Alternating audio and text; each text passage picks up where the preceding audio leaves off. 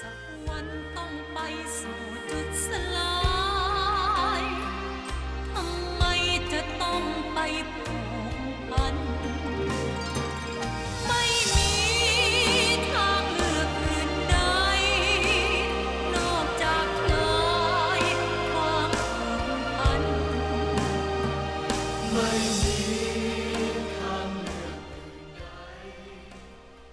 ขอเจริญพรท่านผู้ชมท่านผู้ฟังทั่วโลกทุกๆทท่าน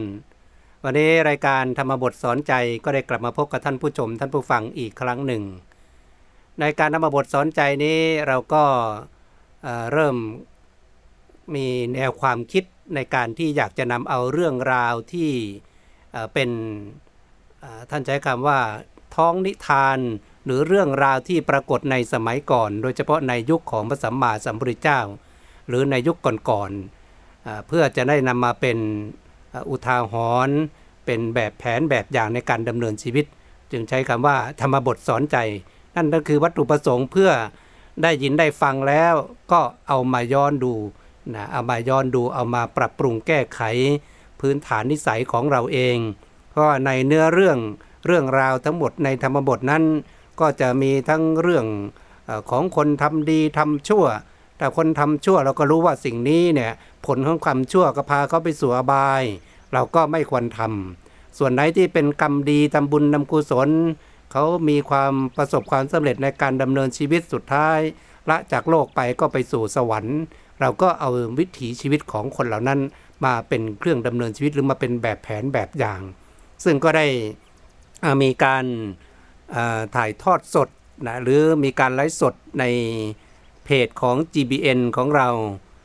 ในเวลาประมาณ 18 นาฬิกาถึง 19 นาฬิกาก็คือ 6 โมงเย็นถึง 1 ทุ่มในเวลาของประเทศไทยโดยประมาณนี้ ก็จะมีกันตั้งแต่ทุกวันเสาร์และวันอาทิตย์ ถ้าหากว่าท่านใดอยากจะย้อนกลับไปดูในส่วนที่เราออกรายการมาแล้วนะก็หลายตอนไปแล้วเนี่ยก็สามารถย้อนเข้าไปดูในเพจของ GBN ก็ได้ หรือเข้าไปดูในเฟซบุ๊ก เข้าไปดูใน YouTube นะช่อง YouTube ของพระมหาคองเขนสิริจันโท ก็ไปกดไลค์กดแชร์ หรือไปกดติดตามดูกันในช่องนั้นเพื่อย้อนกลับไปดูเรื่องราวดีๆ ที่มีปรากฏอยู่ในช่องนั้นก็ได้เหมือนกัน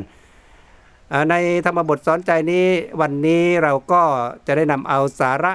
นะเพราะว่าในช่วงนี้มันเป็นช่วงของฤดูฝน พอพูดถึงฤดูฝนก็จะต้องมองถึงเรื่องเมฆเรื่องฝนเรื่องฟ้า ตอนนี้เนี่ยบางประเทศก็เกิดน้ำท่วมบางประเทศ โดยเฉพาะในภาคเหนือของไทยตอนนี้ก็ฝนตกหนักน้ำท่วม แล้วนี่อีกไม่กี่วันก็ข่าวว่าจะมีพายุเข้ามาอีกอะไรอีก เมื่ออมาถึงฤดูอย่างนี้ก็เลยมานึกถึงคำสั่งสอนของพระสัมมาสัมพุทธเจ้า ที่พระองค์นั้นได้ชื่อว่าเป็น สัทธาเทวมนุษย์สานังเป็นครูของเทวดาและมนุษย์ทั้งหลายคำว่าครูก็คือพระองค์จะมีเทคนิควิธีการในการที่จะพร่ำสอนอบอกสอนให้กับมนุษย์และเทวดารู้เส้นทางของการดำเนินชีวิตที่ถูกต้องอส่วนไหนที่เป็นบุญ ส่วนไหนที่เป็นบาป ส่วนไหนที่เป็นทางมรรคผลนิพพาน พระองค์ก็จะหยิบยก และบางครั้งบางคราวเนี่ยอุปกรณ์ในการมาสอนของพระองค์นั้นก็จะใช้อุปกรณ์รอบตัว เหมือนในวันนี้ที่จะเอามาเป็นตัวอย่างเนี่ยเพราะว่ามีความประทับใจที่พระสัมมาสัมพุทธเจ้านั้นน่ะท่านเอาฤดูฝนนะมาเป็นอุปกรณ์สอนธรรมะให้กับคนในยุคนั้น ก็เลยได้นำเอาเรื่องของปฐมวราหกสูตรนะ ว่าด้วยบุคคลเปรียบเหมือนเมฆในสูตรที่1เนี่ยก็แสดงว่ามันยังมีสูตรที่ 2 ที่ 3 ก็ว่ากันไป วันนี้เราได้ตั้งหัวข้อไว้ตรงนี้ว่าฟ้าร้องฝนไม่ตกนะในหัวข้อเรื่องของเราในในตอนที่หนึ่งนี้เเราก็มาดูว่าเมฆกับคนที่พระพุทธเจ้าเปรียบเทียบนั้น มีความหมายว่าอย่างไร ในปฐมปรหากสูตรนั้นที่ว่าด้วยบุคคลเปรียบด้วยเมฆสูตรที่หนึ่งท่านบอกว่า สมัยหนึ่งพระผู้มีพระภาคประทับอยู่ณพระเชตวันอารามของอนาถบินทิกะเศรษฐี เขตกรุงสาวัตถีณที่นั้นแล พระผู้มีพระภาครับสั่งเรียกภิกษุทั้งหลายมาตรัสว่าภิกษุทั้งหลาย ภิกษุเหล่านั้นทูลรับสนองพระดำรัสแล้ว พระผู้มีภาคจึงได้ตรัสเรื่องนี้ว่าภิกษุทั้งหลาย เมฆสี่ชนิดนี้ เมฆสี่ชนิดอะไรบ้างคือ 1. เมฆที่คำรามแต่ไม่ให้ฝนตกอ่านี่แหละข้อที่หนึ่งที่เราจะมาพูดกันหัวข้อประเด็นนี้แหละ เมฆที่คำรามแต่ไม่ให้ฝนตก 2. เมฆที่ให้ฝนตกแต่ไม่คำราม พูดเป็นภาษาเข้าใจกันง่าย ๆ คืออฟ้าร้องแต่ฝนไม่ตก อย่างที่สองเนี่ยฝนตกแต่ฟ้าไม่ร้องนะอย่างที่สามเมฆที่ไม่คำรามและไม่ให้ฝนตก ก็คือทั้งฟ้าไม่ร้องและฝนไม่ตก อย่างข้อที่สี่เมฆที่คำรามและให้ฝนตก คือทั้งอฟ้าร้องและฝนตก ภิกษุทั้งหลายเมฆสี่ชนิดนี้แหละเอ๊ะแล้วพระองค์ตรัสให้ภิกษุรู้เรื่องราวของเมฆอย่างนี้หรือเรื่องของอฟ้าฝนอย่างนี้ทำไม ดูต่อไปเลยเนี่ยพระองค์ตรัสหักมุมเข้ามาเป็นอุปมาอุปไมยจะเรียกเป็นข้อเปรียบเทียบ ภิกษุทั้งหลายในทำนองเดียวกัน บุคคลเปรียบ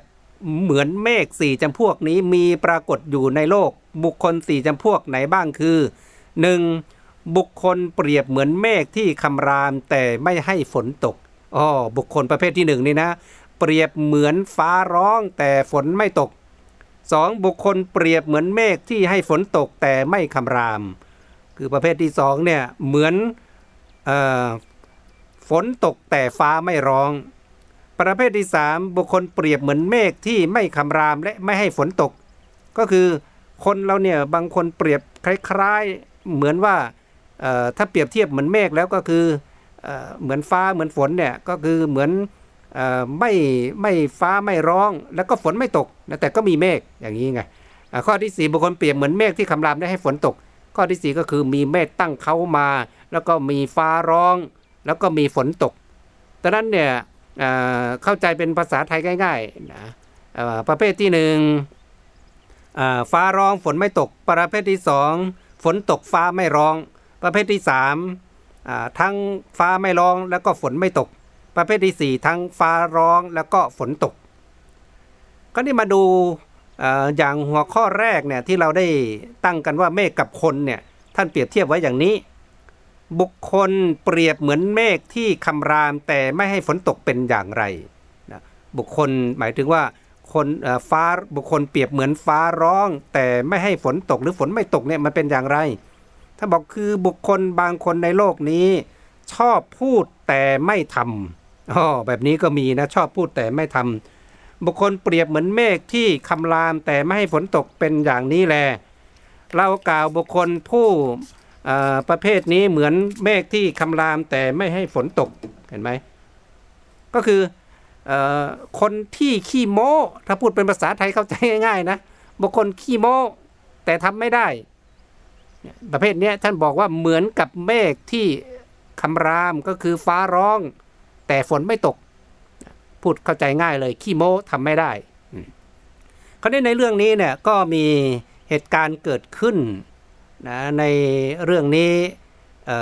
อย่างประเด็นที่สองที่เราเรียกว่าโม้ทำไม่ได้เนี่ยมันเกิดจากอะไร ในยุคของพระสัมมาสัมพุทธเจ้านั้นน่ะก็มีคนที่หลากหลายตระกูลเข้ามาบวชกันนะจะเป็นตระกูลกษัตริย์ตระกูลพราหมณ์ตระกูลแพทย์ตระกูลสูตรตระกูลจันทานอะไรก็ตาม ผู้ที่มีศรัทธาเลื่อมใสในพระพุทธศาสนาจะเป็นทั้งผู้หญิงผู้ชาย พระพุทธเจ้าก็มีพระบรมรานุญาตให้บวชได้ ถ้าอยู่มีเกณฑ์มีคุณสมบัติ ตรงตามลักษณะที่พระองค์อนุญาตนั้นนะก็พูดว่าไม่ผิดพระวินัยนะก็สามารถบวชกันได้ คนก็หลั่งไหลกันเข้ามาบวชคราวนี้เวลาคนเข้ามาบวชเนี่ยเราต้องทำความเข้าใจกันก่อนว่า พระพุทธศาสนาของเรานั้นเป็นพระศาสนาที่อยู่กับสัจธรรมคือความเป็นจริง เราไม่ได้อยู่ในเรื่องของพวกพวกเทพเจ้าที่จะต้องบอกมาดลบันดาลอย่างโน้นอย่างนี้หรือว่า มองแต่เรื่องของความสวยหรู คือความเป็นจริงของพุทธศาสนาว่าอ้าวคนเมื่อมาบวชแล้วเนี่ยมันยังมีกิเลสส่วนหนึ่งที่เขามีบุญบารมีมากพอสอนตนเองได้ เขาก็หมดอาสวะกิเลสเป็นพระอรหันต์บางส่วนก็ยังเป็นปุถุชน บางส่วนก็ยังมีนิสัยผิดพลาดอะไรต่างๆ นั้นต้องทำความเข้าใจกันอย่างนี้เพื่อว่าอะไรเพื่อว่าเราจะได้มองพระพุทธศาสนาตามความเป็นจริง ว่านี่เรากำลังฝึกฝนอบรม ต้องให้โอกาสพระภิกษุที่ท่านมาบวชเพราะท่านก็คือชาวบ้านที่มาบวชในพระพุทธศาสนา บวชเพื่ออะไรเพื่อมาฝึกฝนอบรมตนเอง ดังนั้นบางคนฝึกได้มากบางคนฝึกได้น้อย บางคนก็ยังมีข้อบกพร่อง แม้ในยุคของพระพุทธเจ้าก็มีเช่นนั้น เราจะคิดว่าพระพุทธเจ้ามีแต่อรหันต์ทั้งหมดเลยมันไม่ใช่เพราะว่าถ้าไม่เช่นนั้นแต่เราจะรักษาศรัทธาตนเองไม่ได้ บางคนไอ้ยข่าวพระเป็นอย่างนั้นอีกแล้วข่าวพระเป็นอย่างนี้อีกแล้ว ก็ศรัทธาตก พอศรัทธาตกรักษาศรัทธาตนเองไม่ได้ ก็ไม่อยากทำบุญ แม้ทำก็เกิดความคลางแคลงสงสัย เกิดความไม่ปลื้มปิติยินดีต่างๆกำลังบุญที่จะได้เต็มเม็ดเต็มหน่วยมันก็น้อยลง เราจะลืมว่าบุญมันจะเกิดขึ้นเนี่ยมันก็ต้องจากความตั้งใจนะความศรัทธาที่เต็มเปี่ยมเนี่ยก็เป็นอย่างนั้นนะถ้าไม่เช่นนั้นอพอเราเกิดความคลางแคลงสงสัยเกิด รู้สึกว่าความปิติยินดีมันไม่เต็มที่เนี่ยมันกำลังบุญมันอ่อนลงหย่อนลง ก็ไม่เขาเรียกว่าทำแล้วมันไม่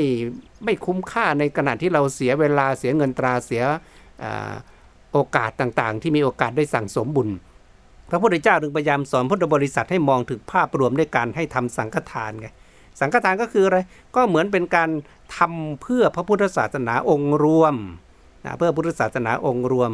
ก็เหมือนเวลาเราเสียภาษีให้กับประเทศชาติอย่างนั้นแหละ แล้วก็เสียภาษีเพื่อว่าคนผู้บริหารเขาก็เอาภาษีเราไปบริหารประเทศชาติให้เจริญรุ่งเรือง ก็เหมือนกันเราทำบุญถ้าเป็นสังฆทานเนี่ยพระภิกษุสงฆ์หรือทานที่เราทำไปนั้นก็เป็นการสนับสนุนส่งเสริมอายุของพระพุทธศาสนา ที่กล่าวเช่นนี้ก็เพราะว่าเนื้อเรื่องที่จะพูดถึงวันเนี้ยมันเป็นเนื้อเรื่องของความประพฤติที่อาจจะไม่เหมาะสมของพระภิกษุ แล้วเราจะได้ศึกษาในรู้อ๋อว่าจริง ๆ แล้วเนี่ยในยุคพระพุทธเจ้าก็ไม่ใช่ว่าจะมีอรหันต์ทั้งหมดนะก็ยังมีพระที่ท่านประพฤติที่ไม่เหมาะสมก็มีอยู่เหมือนกัน แต่ว่ามันบางครั้งอาจจะไม่เหมาะสมมากไม่เหมาะสมน้อย แล้วก็ค่อยศึกษากันไป อย่างเรื่องนี้นะเรื่องนี้ท่านบอกอย่างนี้เลยว่า ดังได้สดับมา พวกอริยสาวกประมาณ 5 โกดในพระนครสาวัตถี5โกดคืออริยสาวกเนี่ย ที่เป็นขั้นระดับระดับพระโสดาบันเขาเรียกว่าอริยสาวกนะจะเป็นญาติโยมผู้หญิงผู้ชายเด็กอะไรต่างๆ ก็ตาม ถ้าบรรลุระดับโสดาบันก็ถือว่าเป็นอริยสาวก ถ้า5โกรห้าโกดในยุคนั้นก็ประมาณ 50 ล้านนะแสดงว่าผู้บรรลุในยุคของพระพุทธเจ้าที่อยู่ในสาวัตถีเนี่ยไม่น้อยเลยนะ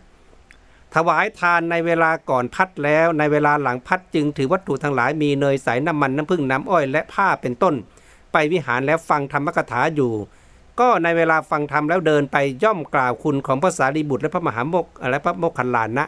คืออริยสาวกเนี่ยท่านมีความมั่นคงในพระศาสนาศรัทธาท่านไม่หวั่นไหวท่านก็เอ่อทนุบำรุงพระพุทธศาสนานะก็มีความศรัทธาดีแล้วก็พากันไป ถวายพัตตาหาร ถวายยารักษาโรค ถวายปานะ ถวายผ้าอะไรต่างๆ ก็ว่ากันไปะนะ แล้วก็เมื่อไปทำบุญที่วัดไปถวายทานอะไรต่างๆ พระสารีบุตรกับพระมหาโมคคัลลานะเนี่ยอาอัครสาวกเบื้องขวาเบื้องซ้าย ท่านก็ทำหน้าที่ของท่านคือแสดงธรรมแสดงธรรมโปรดญาติโปรดโยม สัมโมทนิยกถาอะไรก็เอ่อก็ตามในสิ่งที่ท่านได้รับมอบหมายจากพระสัมมาสัมพุทธเจ้า ราวนี้อริยสาวกทั้งหลายเหล่านั้นน่ะพอได้ยินได้ฟังธรรมของพระของภาษารีบุตรกับมหาโมคคัลลานั้นแล้วอุ้ยมันชื่นอกชื่นใจนะ เวลาท่านเทศเข้ามาแล้วมันโดนอกโดนใจ ความปีติยินดี ก็เกิดความเเเขาเรียกว่าใจมันพองโตอะไรประมาณเนี้ยก็พากันกล่าวสรรเสริญโอ้ยพระมหาโมคคัลลานะเทศดีเหลือเกินภาษารีบุตรเทศดีเหลือเกิน สมแล้วที่ได้รับความมอบหมายจากพระสัมมาสัมพุทธเจ้าแล้วก็ว่าไปอย่างนี้คราวนี้เนี่ย อืม เหตุการณ์เนี้ยมันก็ทำให้ได้เข้าไปถึงหูของพระภิกษุรูปหนึ่ง ที่ท่านยังไม่ได้เป็นพระอรหันต์แต่ว่าท่านเป็นคนที่ขี้อิจฉาอยู่เขาเรียกว่าเป็นพระโลโลลุทายีนะพระโลลุทายีเถระสดับถ้อยคำของอริยสาวกเหล่านั้น จึงพูดว่าพวกท่านฟังธรรมกถาของพระเถระทั้งสองนั้นยังกล่าวถึงอย่างนี้ก่อน ฟังธรรมกถาของฉันแล้วจะกล่าวอย่างไรเนาะแล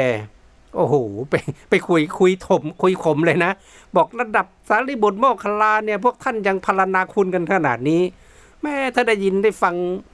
ทำหรือการเทศของอาตมาเนี่ยพระโลลุทายีเนี่ยบอกฟังฟังเทศของอาตมาโยมจะพูดกันขนาดไหน จะพรรณนากันขนาดไหน ถ้าเป็นยุคปัจจุบันบอกเนี่ยถ้าอาตมาเทศแล้วคงจะกดไลค์กดแชร์กันมือระวิงไม่ทันกันเลยประมาณนี้แหละนะไปคุยข่มเขาไง ไปคุยข่มพระมหาโมคคลากับภาษาลิบุตรนี่ก็เลยขี้โม้ละทั้งทั้งที่ตัวเองยังเทศไม่เป็นนะอืมเนี่ยถึงบอกไงเป็นประเภทที่ฟ้าร้องฝนไม่ตกเนี่ยเนี่ยไปกล่าวอย่างนั้นก็ไปบอกเนี่ยถ้าได้ยมได้ยินได้ฟังทำอาตมาแล้วโอ้ยนะจะยิ่งกว่านี้จะสรรเสริญกันยิ่งกว่านี้คราวนี้พวกมนุษย์ฟังถ้อยคำของอของท่านแล้วคิดว่าพระเถระแม้นิจักเป็นธรรมก็ถึงองค์หนึ่งก็นิยมว่าเอ๊ะแสดงว่าท่านต้องเทศเก่งแน่ๆนะ เขาเรียกว่านำเสนอตนเองขนาดนี้ทำยังไงล่ะ พวกเราฟังธรรมกถาของพระเถระนี้ควรวันหนึ่ง พวกเขาอาราธนาพระเถระว่าท่านขอรับ วันนี้เป็นวันฟังธรรมของพวกกระผม ถวายทานแด่พิสุสงฆ์และพูดว่าท่านขอรับขอท่านพึงกล่าวธรรมกถาในกลางวันเถิด ฝ่ายพระเถระแม้นั้นรับนิมนต์ของมนุษย์ของพวกมนุษย์นั้นแล้วพอไปโมอย่างนั้นโยมก็นึกว่าโอ้จะเป็นของแท้ของจริงไง แสดงว่าองค์นี้ต้องเทศเก่งเทศดีแน่ๆนะเอาอย่างนี้ก็แล้วกันอารัธนาเลย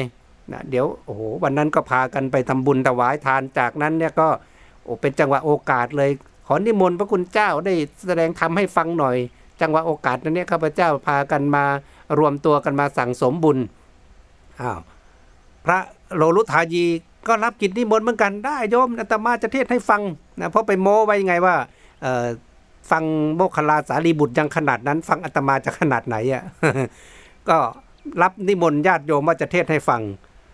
เมื่อพวกมนุษย์นั้นมาในเวลาฟังธรรมแล้วพูดว่าท่านขอรับขอท่านจงกล่าวธรรมแก่พวกกับผมเถิดอ่าโยมมานั่งรอเต็มแล้วก็นิมนต์ท่านขึ้นธรรมาสไง บอกได้เวลาแสดงธรรมแล้ว พระโลลุทายีเถระนั่งบนอาสนะแล้วจับพัดอันวิจิตสั่นอยู่ไม่เห็นบทธรรมแม้บทหนึ่ง พูดว่า ฉันจักสวดสรพันยะขอภิกษุรูปอื่น จงกล่าวธรรมกถาดังนี้อ๋อ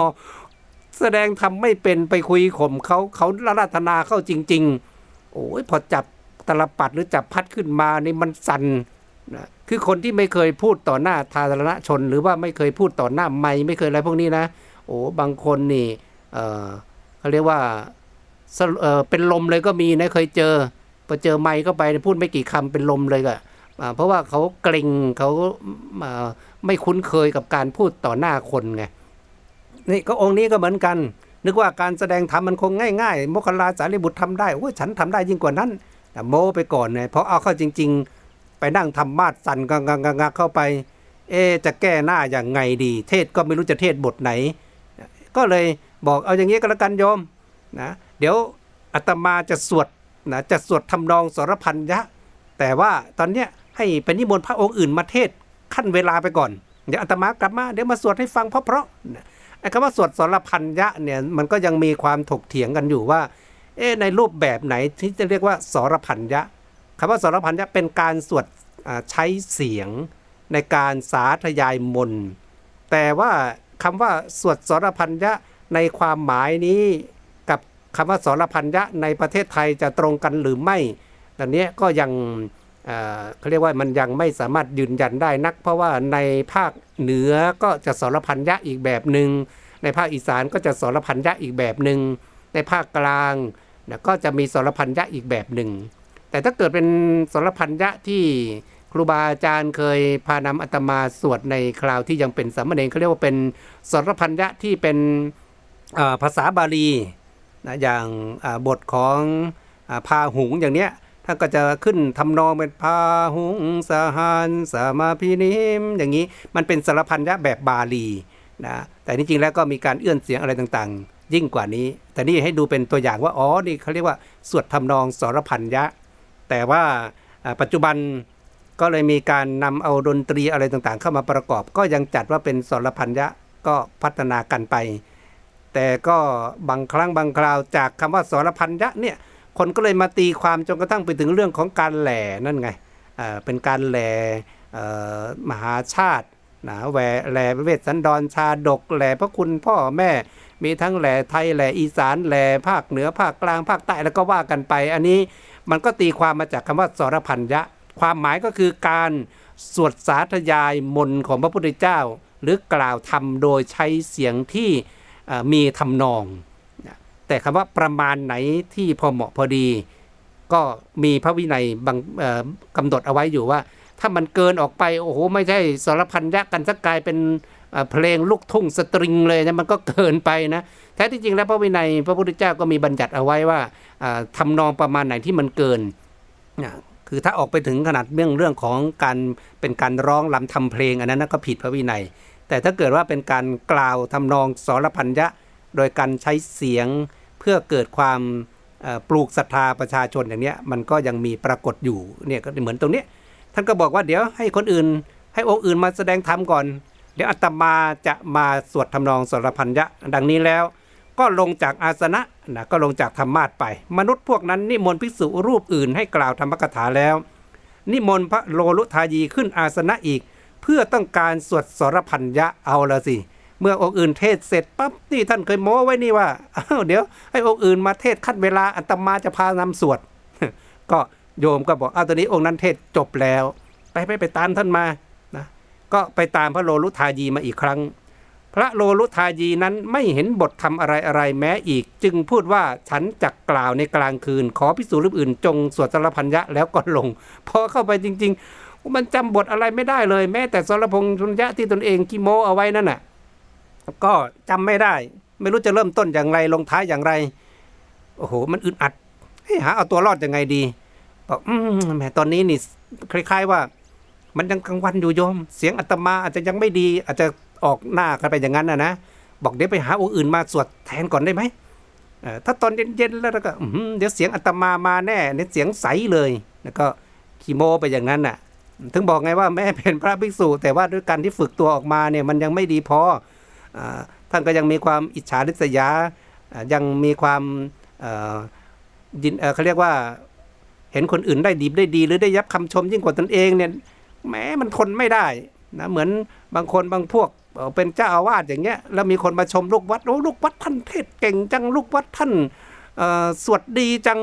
โอ้ยโกรธเป็นฟืนเป็นไฟรับไม่ได้ ต้องจัดการมันอย่างเงี้ยมีเหมือนกันนะเพราะว่า กิเลสเหล่านี้มันยังมีอยู่เราต้องยอมรับความเป็นจริงอย่างนั้นแต่เพียงแต่ว่าท่านจะรู้ตัวไหมจะแก้ไขนิสัยตนเองไหมอันนี้ท่านก็ไม่รู้ตัวไม่ไม่แก้นิสัยตนเอง เพราะมีคนสรรเสริญเยินยอ พระโมคคัลลาสารีบุตรโมคคัลลาสารีบุตรท่านไม่ได้สนท่านไม่ได้ติดใจกับคำสรรเสริญเยินยอนะเพราะว่าท่านเป็นพระอรหันต์แล้ว แต่องค์นี้ยังอยากได้อยู่ไงไปขี้โมอย่างนั้นบอกไม่เป็นไรเดี๋ยวตอนเย็นอาตมาพานำสวดตอนนี้องค์อื่นมาสวดก่อน ญาติโยมก็เลยทำยังไงอะก็พากัน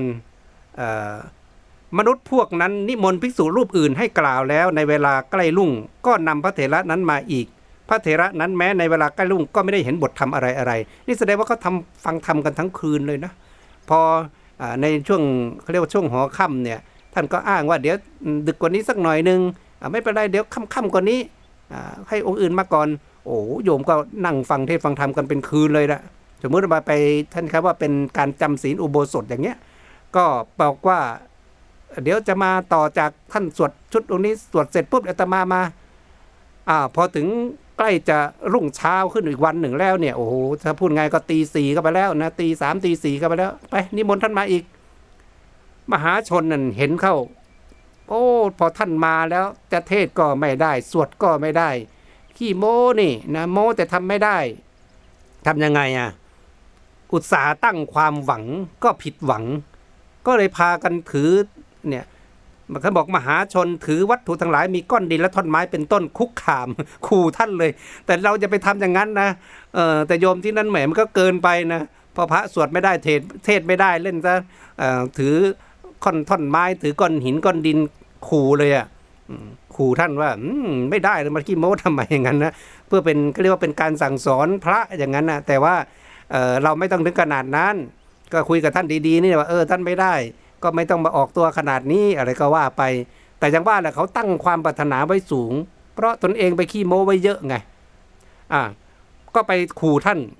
ก็ไปขู่ท่านว่า พระอันธพาลเมื่อพวกข้าพเจ้ากล่าวสรรเสริญพระสารีบุตรและโมคคัลลานะ ท่านพูดอย่างนี้และอย่างนี้บัดนี้เหตุไรจึงไม่พูด ดังนี้แล้วก็ติดตามพระเถระรูปนี้ผู้หนีไปอ้าวท่านก็อ้าวพยมถือ ก้อนดินก้อนหินกันมาก็กลัวโยมจะทำร้าย ก็เดินหนีนะเดินหนีวิ่งหนีไปอ่าสุดท้ายยังไง พระเถระนั้นหนีไปตกในเวทจุกดีแห่งหนึ่ง ก็ไปตกในหลุมครูดนะถึงบอกไงไปตกในหลุมครูดคือไปตกในหลุมส้วมนั่นเอง โอ้โหก็จะเรียกว่าเหม็นหึงกันไปเลยสมัยก่อนมันเป็นจะเรียกว่ามันเป็นส้วมหลุมอะนะใช้ไม้พาดเอาไปก็ถ่ายกันลงไปลงไป มันก็อาจจะเป็นช่วงยังมืดยังมืดอยู่นี่ มันยังไม่สว่าง อ้าวทำยังไงอะอ่าหนีไปก็เลยพากันไปก็เลยเดินไปตกส้วมโอ้โห พอไปตกส้วมเนี่ยก็เหตุการณ์นี้ก็ล่ำลือ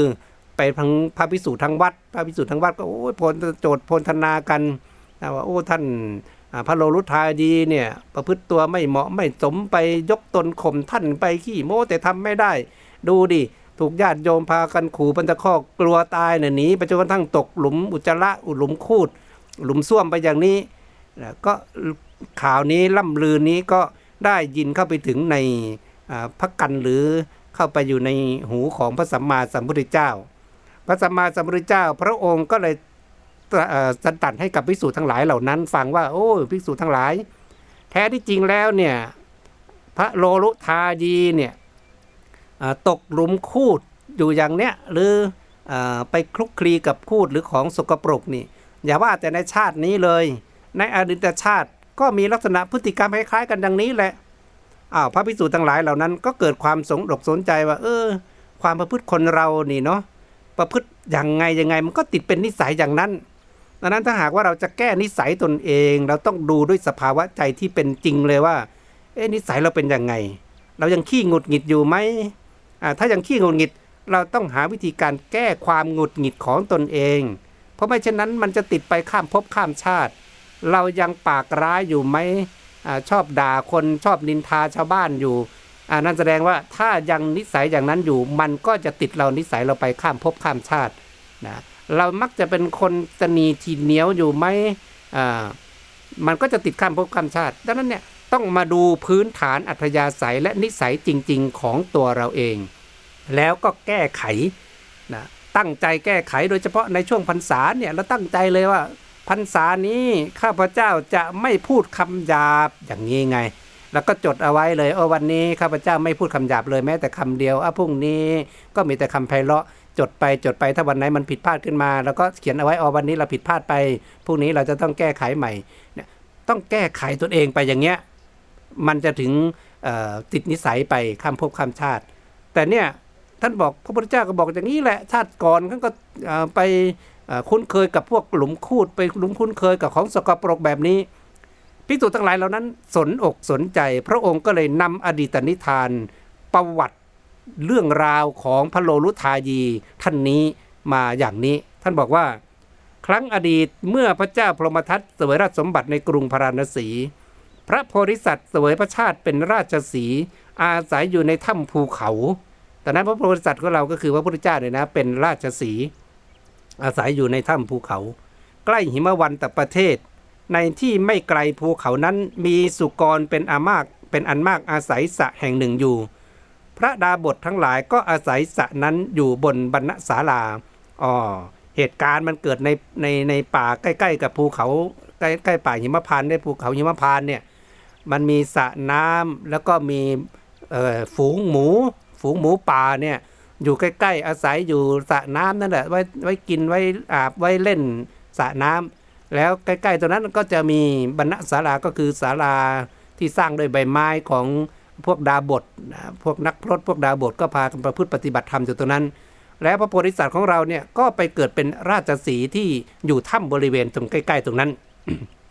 อยู่มาวันหนึ่ง ราชสีฆ่าสัตว์มีกระบือและช้างเป็นต้นตัวใดตัวหนึ่ง เคี้ยวกินเนื้อจนเพียงพอแล้วลงไปยังสระน้ำอ่อลงสระนั้นดื่มน้ำขึ้นมา ขณะนั้นสุกรอ้วนตัวหนึ่งเที่ยวหาอาหารอยู่แถวสระนั้น ราชสีเห็นสุกรอ้วนตัวนั้นจึงคิดว่า สักวันหนึ่งเราจะกินเจ้าสุกรตัวนี้ แต่มันเห็นเราเข้าจะไม่มาอีก เพราะกลัวมันจะไม่กลับมาจึงขึ้นจากสระหลบไปเสียข้างหนึ่งอ๋อคืออย่างนี้ ตอนนั้นน่ะราชสีเนี่ย ก็จับช้างจับบัวป่ากระทิงป่าพวกนั้นกินจนอิ่มแล้ว ก็ลงไปกินน้ำกินน้ำที่สระนั้นน่ะเขาก็เห็นฝูงหมูป่า เห็นหมูป่าตัวนั้นอ้วนดีจังเลยมันน่ากินแต่ตอนนี้มันอิ่มแล้วไง เอ๊ถ้าหากว่าเราจะเดินไปใกล้มัน เดี๋ยวมันจะตกใจหนีไปแล้วมันจะไม่กลับมากินไม่กลับมากินน้ำอีก แต่ว่ามีความหมายใจเอาไว้นะหรือราชสีเนี่ยบอกสักวันหนึ่งเถอะ เดี๋ยวช่วงจังหวะที่เราอิ่มแล้วเนี่ยเอ้ยเราหิวเนี่ยเราจะมาจับมันกิน แต่ตอนนี้เราหลบหนีไป สมมุติว่าเห็นเห็นหมูป่าอยู่ทางขวามือ แล้วก็หนีออกไปทางซ้ายมือ เพื่อไม่ให้มันตื่นตกใจ มันจะได้มากลับมากินน้ำอีก ก็มาเล่นน้ำอีกก็คิดอย่างนั้นอ้าวแต่ว่าหมูไม่ได้คิดอย่างนั้นไง สุกรมองดูราชสีคิดว่า ราชสีนี้พอเห็นเราเข้าก็ไม่อาจจะเข้าใกล้เพราะกลัวเรา จึงหนีไปเพราะความกลัวเอ่าเพราะ ความกลัว วันนี้เราควรจะต้องต่อสู้กับราชสีนี้ แล้วชูหัวร้องเรียกราชสีให้มาต่อสู้กันกล่าวคาถาแรกว่า คือเขาเนี่ยวางแผนว่าหลบไปก่อน แล้วจะได้จับมากินภายหลัง แต่ไอสุกรตัวเนี้ยคิดว่า อืเรานี่มันแน่จริง ๆ นะไม่ธรรมดาเห็นไหมไอ้พวกขี้โมเนี่ยพวกที่หลงตนเองไงแน่จริง ๆ ไม่ธรรมดานะไม่มีใครสามารถล้มเราได้หรอก ไม่มีใครจัดการเราได้หรอกไอ้ประเภทนี้ไง โอ้เจอก็ไปสามนิ้วนี่ตาลีตาเหลือกเลยเหมือนกันนะเหมือนกันเนี่ยก็เออราชสีเขาไม่ได้สนใจใยดี เพราะว่าเขาอิ่มแล้วไง โอ้ตนเองก็นึกว่าตนเองเก่งตนเองแน่ ก็ท้าเขาเลยท้าราชสีบอกว่า ดูก่อนสหายเราก็มีสี่เท้า แม้ท่านก็มีสี่เท้า จงกลับมาสู้กันก่อนเถิดสหาย ท่านกลัวหรือจึงหนีไปนั่นไง โอ้แหมคิดว่าเขาหนีท้าเข้ามาเจ๋งๆเลย นึกว่าเขาหนีไปแล้ว คราวนี้ราชสีบอกยังไงต่อ ราชสีได้ฟังคำท้าของสุกรนั้นจึงกล่าวว่า ดูก่อนสหายสุกร วันนี้เราไม่สู้กับท่าน แต่จากนี้ไปเจ็ดวัน จงมาสู้กันในที่นี้แหละ แล้วก็หลีกไป คือมันยังอิ่มอยู่ไง โอ้กินทั้งควายป่ากินทั้งช้างกินอะไรมาอิ่มหนำสำราญแล้ว มันไม่มีอารมณ์ที่จะมากินหมูแล้ว แต่ก็หมายใจเอาไว้ว่า เดี๋ยวสักเจ็ดวันนะมันหิวอีกก็เดี๋ยวจะมาค่อยจับมันกินนั้นก็เลยท้าเอาไว้เลยบอกเดี๋ยวเจ็ดวันมาเจอกัน ก็ท้าหมูนั้นเอาไว้ แล้วก็เดินจากไปแม้หมูตัวนั้นนี่จริงได้ได้ใจใหญ่เลยนะได้ใจสุกรรื่นเริงบันเทิงใจว่าเราจะได้สู้กับราชสีจึงเล่าเรื่องนั้นให้พวกญาติฟัง พวกญาติสุกรฟังแล้วพากันตกใจกลัวพูดขึ้นว่า เจ้าจะพาพวกเราทั้งหมดให้ถึงความฉิบหายแล้วคราวนี้แหละ เจ้าไม่รู้จักกำลังของตัวเจ้า จะหวังสู้กับราชสี ราชสีจักมาทำให้เราทั้งหมดถึงแก่ความตาย เจ้าอย่าทำกรรมอุกอาจดังนั้นเลย โอ้ไปเล่าให้ญาติฟังเขาเรียกไปขี้โม้ให้หมู่ญาติฟังไงว่า เออนี่เราเนี่ยจัดการไล่ราชสีไปแล้วราชสีท้ากับเราเดี๋ยวอีกเจ็ดวันข้างหน้ามาเจอกันเห็นไหมเราแน่อย่างนั้นดีอย่างนี้ โอ้พวกหมูญาติฟังเนี่ยตระกูลหมูทั้งหลาย หมูป่าทั้งหลายกลัวดิเพราะรู้ว่าอนุภาพของราชสีเนี่ยโอ้ยเขามีทั้งกำลังเขามีทั้งเขี้ยวเล็บตนเองจะไปสู้อะไรกันได้ ก็มองเลยว่าเนี่ยเป็นคนนำเหตุเพศภัยเข้ามาสู่ฝูงตนเองหมู่ญาตินี่ก็บอกโอ้โหไม่น่าทำเลยเนี่ย ต่อไปเดี๋ยวราชสีมาจัดการพวกเราบุกพวกเราเราจะเอาอะไรไปสู้กับราชสีเขา เนี่ยก็เป็นพวกเขาเรียกว่าหมูท้าราชสีไงแหมทำเป็นซ่าก็ไปท้าเขาอย่างนั้นเข้า พวกหมูญาติตกอกตกใจก็เลยทํำยังไงอะสุกรสะดุ้งตกใจกลัวถามว่าคราวนี้เราจะทำอย่างไรกันดีเล่าเอาเลยสิทีแรกเนี่ยมั่นอกมั่นใจนะ ว่าราชสียอมตัวเองกลัวตนเอง แต่พอมาเจอพวกสุกรให้เหตุให้ผล เอาละสิทำยังไง ก็กลัวกลัวก็มาปรึกษาว่าแล้วผมจะทำยังไง มันมันท้าเขาไปแล้วนี่ วกสุกรต่างพากันพูดว่านี่แน่สหาย เจ้าจงไปในที่ถ่ายอุจจาระของพวกดาบทเหล่านี้ ก็เห็นว่าพวกดาบทที่มาตั้งบรรณศาลาอยู่เนี่ยเขาจะมีที่ขับถ่ายของเขาคล้ายๆเป็นส้วมนะเป็นส้วมหลุมประมาณเนี้ยก็บอกว่าเนี่ยให้ไปที่ถ่ายอุจจาระของพวกดาบท แล้วเกลือกตัวเข้าที่กับเข้าที่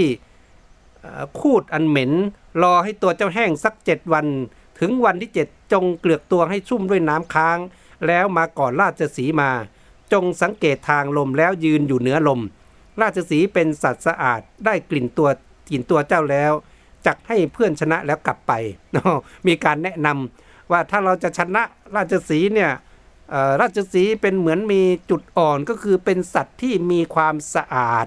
นะเป็นความสะอาดรังเกียจความสกปรกโสโครก นั้นถ้าจะชนะได้ต้องชนะด้วยความสกปรกโสโครกนะ ก็คืออจะใช้วิทุจริตโทงโกงอะไรกันต่างๆ ยังไงนะจะมีบัตรขยิงขยงอะไรยังไงก็ได้ ขอให้ชนะอะไรประมาณเนี้ยอันนี้ก็คล้าย ๆ กันนะ่ะก็บอกว่าถ้าจะเอาชนะได้เนี่ย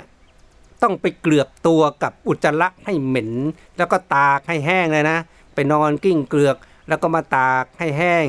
พอแห้งเสร็จเนี่ยวันที่ 7 ก็ให้ไปตากน้ำค้าง ตากน้ำค้างเพื่ออะไรให้เกิดกลิ่นมันเหม็นไง ว่ามันมีเทคนิควิธีการไม่รู้ว่าหมูมันคิดกันได้ขนาดนั้นเหมือนกันนะ ก็บอกอ้าวทำยังไงได้ต้องการเอาชีวิตรอดนี่ ก็เลยต้องไปทำตามนะก็ไปทำตาม สุกรอ้วนได้ทำตามนั้นในวันที่ 7 ได้ไปยืนอยู่ณที่นั้นกำหนดเลยนะต้องไปที่ท้ากับราชสีเนี่ยรู้ว่าลมมาจากทางไหนต้องไปยืนที่เหนือลมราชสีได้กลิ่นตัวของมันเข้ารู้ก็รู้ว่าตัวมันเปื้อนคูด จึงกล่าวว่า ดูก่อนเพื่อนสุกร ท่านคิดชั้นเชิงดีมากราชสีห์ก็บอกเอ้ไม่ธรรมดานี่คิดชั้นเชิงดีมาก แต่ว่ามันนอนเหม็นอยู่ตั้งเจ็ดวันนะนะท่านคิดชั้นเชิงดีมาก หากท่านไม่เปื้อนคูดเราจะฆ่าท่านเสียตรงนี้แหละ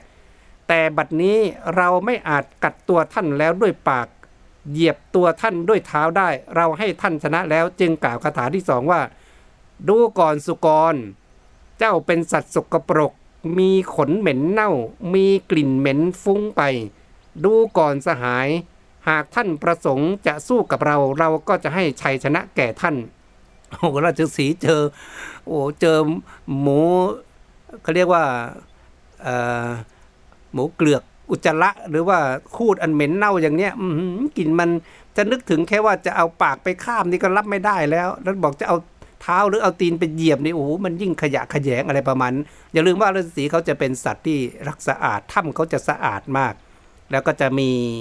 การดูแลขนตนเองอย่างดีนะท่านบอกว่าการนอนของราชสีเนี่ยถ้าตื่นขึ้นมาแล้วมันไม่ได้อยู่ในท่าเดิมนะเท้าทั้งเท้าทั้งหางอะไรต่างๆผิดจากท่าเดิม บางครั้งบางคราวมันจะนอนนอนจนกว่ามันตื่นขึ้นมาแล้วมันอยู่ท่าเดิมมันถึงจะลุกไปหาอาหาร ฝึกตัวเองขนาดนั้น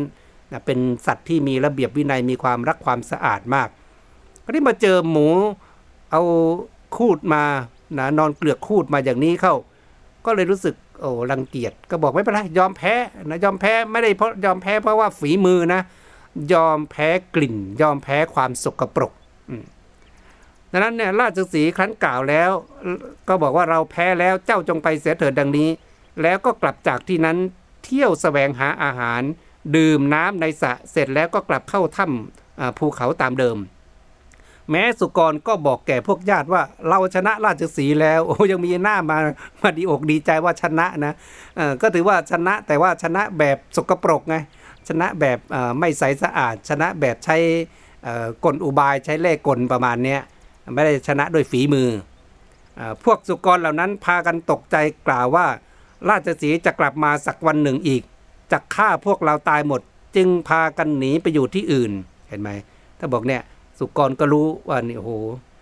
ถ้าเป็นอย่างเงี้ยต่อไปก็จะกลายเป็นว่า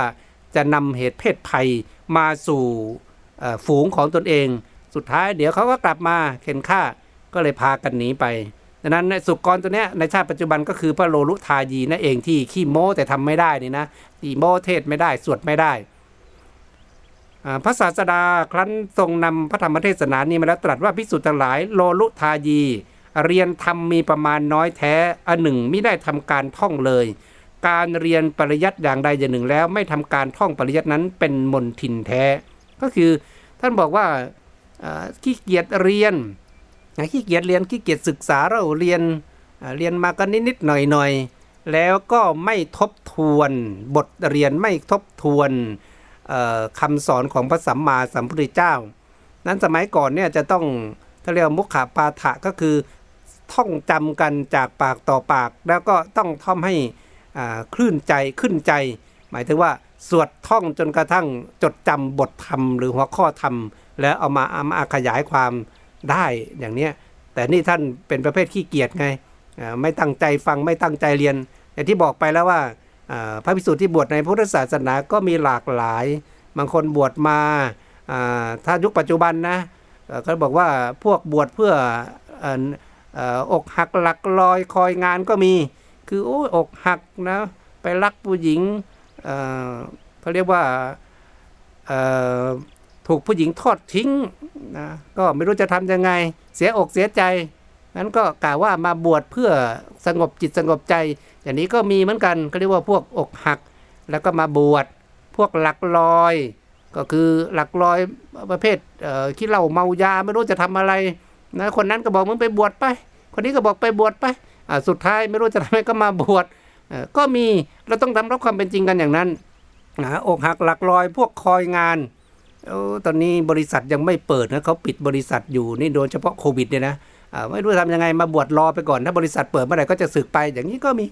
นะนะอ่าบวชเขาเรียกว่าอกหักหลักลอยคอยงานผ่านเข้าสุกอันเนี่ยประเภทผ่านเข้าสุกเนี่ยบวชมาแล้วทำให้พระศาสนาเสียหาย ตนเองก็เสียหายมาก็มาทำความเสื่อมศรัทธานะมากินเหล้าเสพยานี่เราก็ต้องรู้ว่าอ๋อประเภทนี้มันมีจริงๆนะก็ต้องยอมรับกันอย่างนั้นนะเขาเรียกว่าผ่านเข้าสุกบางพวกก็บวชสนุกตามเพื่อน โอ้เพื่อนพากันบวชมันเยอะดีมันก็เอสนุกสนานบวชสนุกตามเพื่อนก็มี บวชตามประเพณี โอ้ลูกผู้ชายเกิดมาอย่างน้อยต้องบวชตามประเพณีเมื่อครบอายุ 20 ปีประเพณีไทยบอกไว้ต้องบวชบางคนก็บวช5วัน 7 วัน 15 วัน แต่บางคนก็บวชหนึ่งพรรษาตามประเพณีก็มีนะอันเนี้ยก็บวชตามประเพณีบวชหนีสงสาร ก็มีเหมือนกันบวชหนีสงสารสังสาระก็หมายถึงว่าบวชมาแล้วก็ตั้งใจประพฤติปฏิบัติเพื่อจะทำตัวตนเองให้หลุดพ้นจากการเวียนว่ายตายเกิด ก็มีนะมันก็มีวัตถุประสงค์การบวชกันมาหลากหลาย เมื่อหลากหลายอย่างนี้เนี่ยแต่พระพุทธเจ้าใช้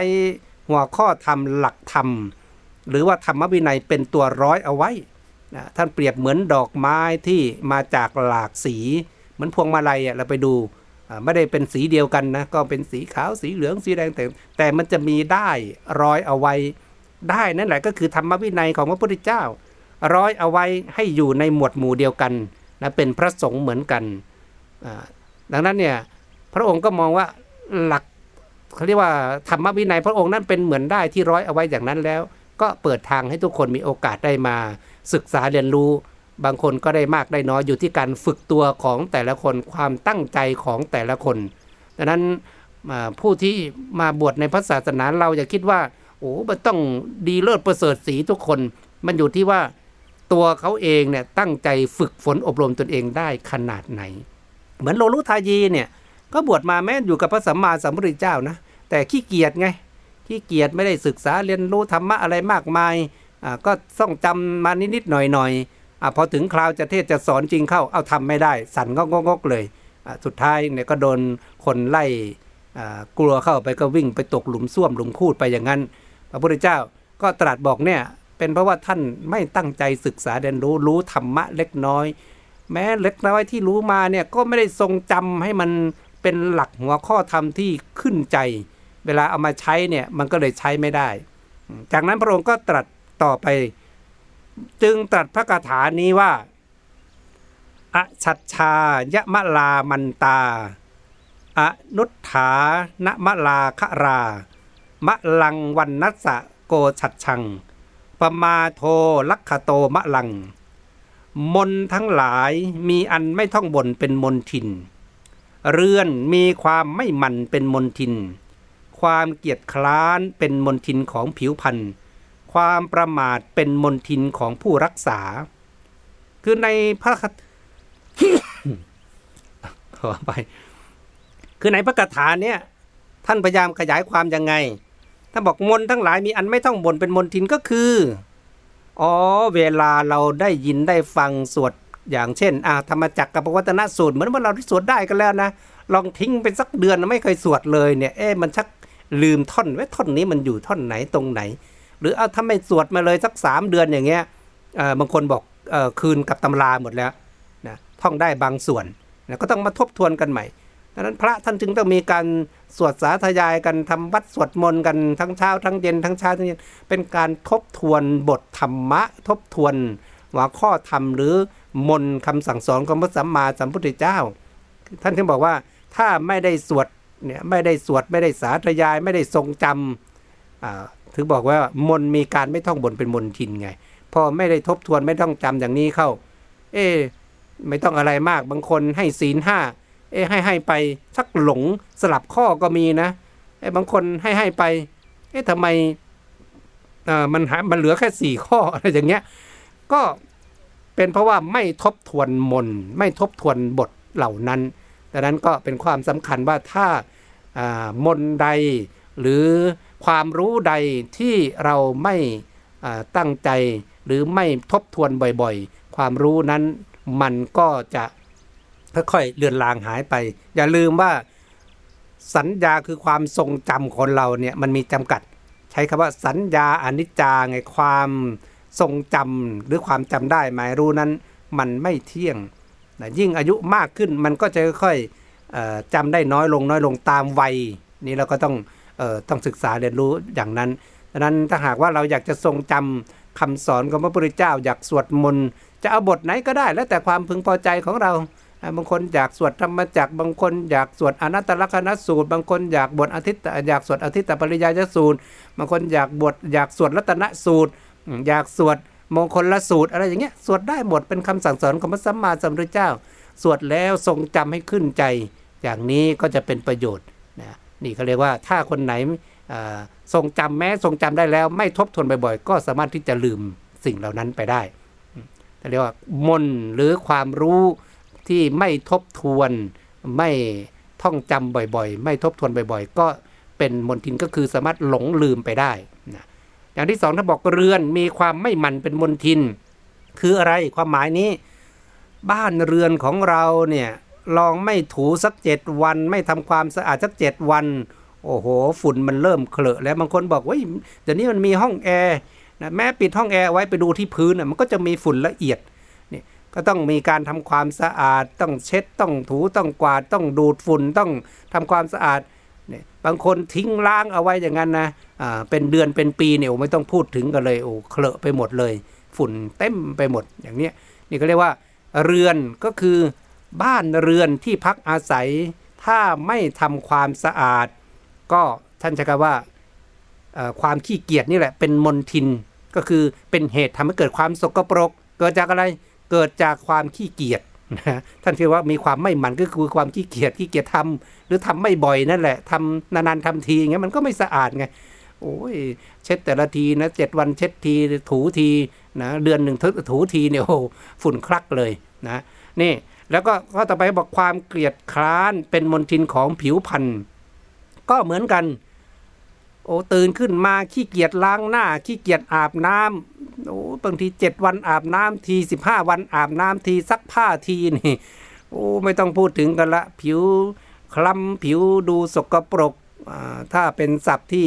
นิยมใช้กันเรียกว่าพวกซกมกอะไรประมาณนั้นนะนะดูแล้วโอ้ยดูเดินไปไหนนี่คนแตกฮือแตกฮือเลย ตกเพราะอะไรกลิ่นเหม็นเนี่ยกลิ่นเหม็น เหมือนมีข่าวเมื่ออไม่กี่ชั่วโมงที่ผ่านมาโอ้โหมีคนหนึ่งกลิ่นเหม็นมากนะขึ้นรถทัวร์ไปคนทั้งรถเนี่ยเหม็นรับไม่ได้ สุดท้ายเด็กท้ายหรือว่าคนเเรียกว่าผู้ที่บริการเนี่ยเด็กท้ายรถก็ต้องให้ลงจากรถ พวกต้องไปแจ้งกู้ภัยมาช่วยจับไปอาบนงอาบน้ำนะโอ้เป็นเรื่องใหญ่เลยนะ เห็นไหม เนี่ยเพราะว่าความขี้เกียจหรือความเกียจคร้าน เป็นมลทินของผิวพรรณก็คือร่างกายเราเนี่ยจะสกปรกไม่เป็นที่ดึงดูดตาดึงดูดใจใคร ไปที่ไหนก็มีแต่ความคนรังเกียจเพราะว่าขี้เกียจอาบน้ำขี้เกียจทำความสะอาดนะแม้อาบน้ำขี้เกียจถูถูสบงสบู่หรือขี้เกียจขัดขี้เกียจถูเนี่ยตัวมันก็ยังคล้ำก็ยังดำเพราะว่าพวกขี้ใครพวกอะไรมันไม่ถูกเอาเอาออกไงนี่ แล้วก็ อีกอันหนึ่งความสุดท้าย พระองค์ก็ตรัสว่า ความประมาทเป็นมนทินของผู้รักษาเอาความประมาทเป็นมนทินของผู้รักษาคืออะไร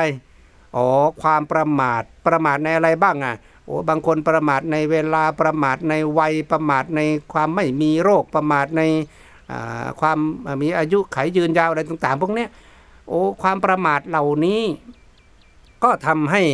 อ่าเป็นมนทินของผู้รักษาคือ ถ้ายินดีกับความประมาท สมมุติคนที่ชอบไปทำงานสายนะ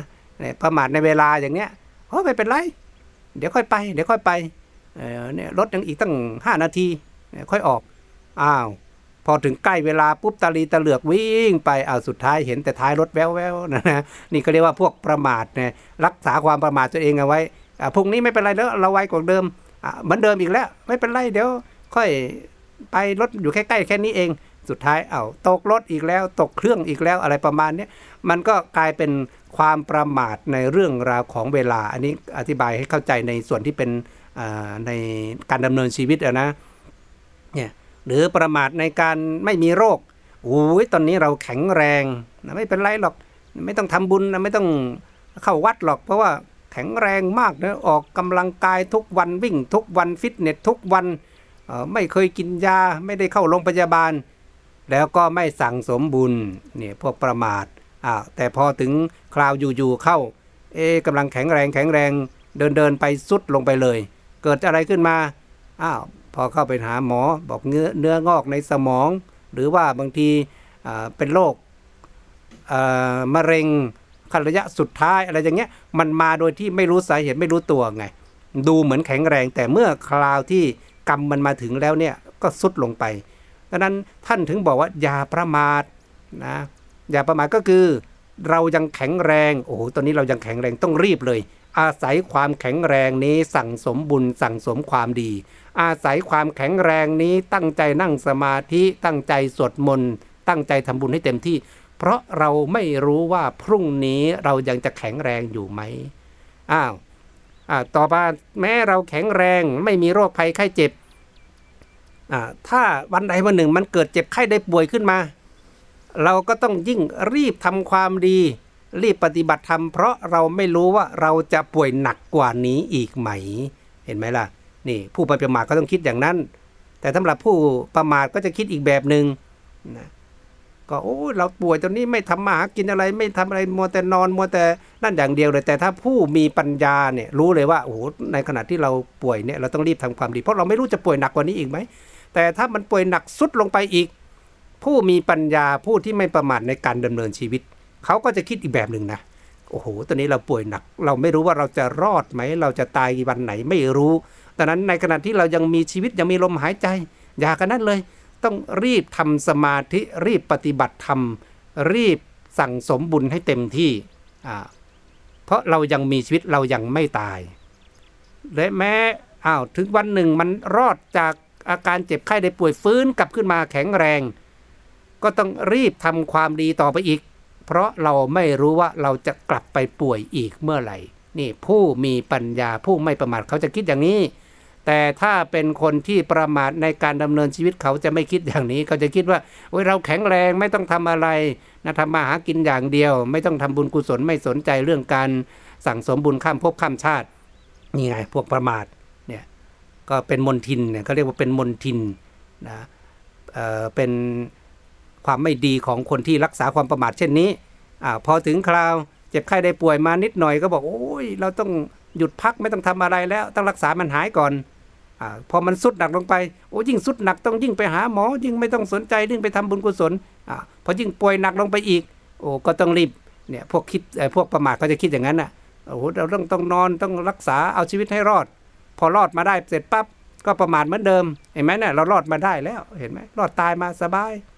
ไม่ต้องทำอะไร เดี๋ยวมันก็กลับมาเหมือนเดิม ก็คิดอย่างนั้นสุดท้ายตายจากโลกนี้ไป ก็ไม่สามารถที่จะเอาบุญกุศลไปได้ เพราะเกิดจากความคิดของตนเองที่ตั้งอยู่ในความประมาท อันนี้ยกตัวอย่างให้เป็นดูเรื่องของความประมาท แท้ที่จริงแล้วความประมาทนั้นยังมีองค์ประกอบหลากหลายที่เคยได้กล่าวออกไปเทศเอาไว้ตอนเอเรื่องแรก กี่ยวกับเรื่องของพระนางสามาวดีนั่นนะเราย้อนกลับไปดูไปฟังดูนะนี่ก็ให้เห็นถึงว่าพระพุทธพุทธพจน์บทเนี้ยท่านพยายามบอกว่าถ้ายังรักษาความประมาทยินดีกับความประมาทในการดำเนินชีวิตอย่างนี้อยู่ นั่นแสดงว่าทำความเป็นมนทินหรือสิ่งที่เป็นข้อบกพร่องให้กับชีวิตของตนเอง นี่ก็พระพุทธพจน์นี้เป็นเครื่องเตือนสติให้เรา ให้ดำรงชีวิตด้วยความไม่ประมาท ให้รู้จักบริหารเวลารู้จักบริหารร่างกายบริหารชีวิตตนเองให้ลงตัว ให้พอเหมาะพอสมดังนั้นเราจะเห็นถึงในบทธรรมหัวข้อธรรมที่ว่าด้วยปฐมวราหกสูตรเนี่ยนะหรือว่าว่าด้วยสูตรที่เปรียบเทียบระหว่างคนกับเมฆกับอ่าฤดูฝนตรงนี้ที่หัวข้อแรกเราได้ตั้งกันไปว่า ฟ้าร้องฝนไม่ตก ก็สรุปง่ายๆ คนขี้โม้แต่ทำไม่ได้ คนประเภทนี้แหละคือคนประเภทที่ฟ้าร้องฝนไม่ตกสำหรับข้อคิดในวันนี้ก็คือ เราจะเห็นความเป็นอัจฉริยภาพของพระสัมมาสัมพุทธเจ้านะก็คือบรมครูของเราเนี่ยสมกับเป็นบรมครู สามารถที่จะเอาสิ่งที่อยู่รอบกายเป็นอุปกรณ์ในการสอนคนได้ อย่างที่สองคนเรานั้น ต้องรู้ศักยภาพรู้ถึงความสามารถของตนเอง อย่าอาศัยความอิจฉาริษยาตาร้อนนะอย่าไม่ใช่ว่าคนอื่นมาชมคนนั้นมากกว่า คนนี้มาชื่นชมคนน้นมากกว่า ก็รู้สึกทนไม่ได้นะต้องไปเบียดเบียนเขาต้องไปทำร้ายเขาต้องไปกดเขาไปข่มเขาคือมันอยู่ที่มุมมองอะว่าเอา้าถ้าเขาทำแล้วได้รับคำชื่นชม ถ้าเราอยากได้รับคำชื่นชม เราก็ต้องทำให้ดีกว่าเขา นะไม่ใช่ไปกดคนอื่นเขาเนี่ยนี่ท่านโอ้โหโลรุทายีเป็นยังไง พอได้ยินรับไม่ได้บอกเนี่ยก็ไปกดไปข่มบอกขนาดท่านได้ยินแค่นั้นน่ะยังชื่นชมกันขนาดนี้ ถ้าเจออาตมาเทพมันจะขนาดไหนสุดท้ายเป็นยังไงล่ะนี่ขี้โม้ทำไม่ได้ใช่ไหมก็ถูกประชาชนพากันถืออไม้ถือหินถือดินทำท่าข่มขู่หน่อยวิ่ง จนกระทั่งตกหลุมซ่วมอย่างนั้นไงดังนั้นเนี่ยแล้วก็ข้อคิดอีกข้อหนึ่งก็คือ อย่างเช่นเรื่องของหมูท้าราชสีเนี่ยเราจะเห็นชัดเจนว่าบางคนเนี่ยหวังเอาชนะคนอื่น โดยไม่สนใจกฎกติกา ไม่สนใจกติกา ไม่สนใจความถูกต้อง ไม่สนใจสิ่งที่เป็นสามัญสำนึกของอความเป็นความเป็นผู้นำหรือความเเป็นผู้ที่ดำรงตนอยู่ในคุณธรรมนะพูดง่ายว่า สกปรกแค่ไหนก็ได้ขอให้ได้ชัยชนะแบบนี้ใช้ไม่ได้นะใช้ไม่ได้ เพราะมันก็จะเป็นเเขาเรียกว่ามันเป็นตราตราบาปหรือตรามนทินที่ติดอยู่ในใจอย่างนั้น เพราะก็รู้อยู่ว่าตนเองชนะเขามาได้เนี่ยไม่ได้ชนะเพราะฝีมือชนะเพราะกลโกงดังนั้นถ้าเราจะทำงานอะไรก็ตาม มันต้องเป็นไปตามกฎกติกานั้นๆ ถ้าจะชนะกันก็ต้องชนะกันด้วย กฎกติกาแล้วก็ชนะกันด้วยคุณความดี อย่างนี้มันถึงจะเป็นสิ่งที่ถูกต้องดีงาม เอาละวันนี้ก็คงจะฝากพวกเราไว้แต่เพียงเท่านี้สำหรับพรุ่งนี้เราก็มาติดตามกันว่าพวกฝนตกฟ้าไม่ร้องนะวันนี้ฟ้าร้องฝนไม่ตกพรุ่งนี้ฝนตกฟ้าไม่ร้องเป็นอย่างไร ก็มาติดตามชมกันต่อไปนะฟังกันต่อไป วันนี้ก็ขออนุโมทนาสาธุการ ก็ขอให้บุญรักษาให้ทุกท่านมีความสุขความเจริญ มุ่งมา่ปรารถนาสิ่งใดในทางที่ชอบประกอบไปด้วยกุศล ขอความปรารถนานั้นจงเป็นผลสำเร็จจงเป็นผลสำเร็จจงเป็นผลสำเร็จ ขอมีดวงตาเห็นธรรมเข้าถึงธรรมของพระพุทธเจ้าโดยง่ายโดยเร็วพลันไปทุกภพทุกชาติ ตราบกระทั่งเข้าสู่พันนิพพานจงทุกท่านทุกประการเทิน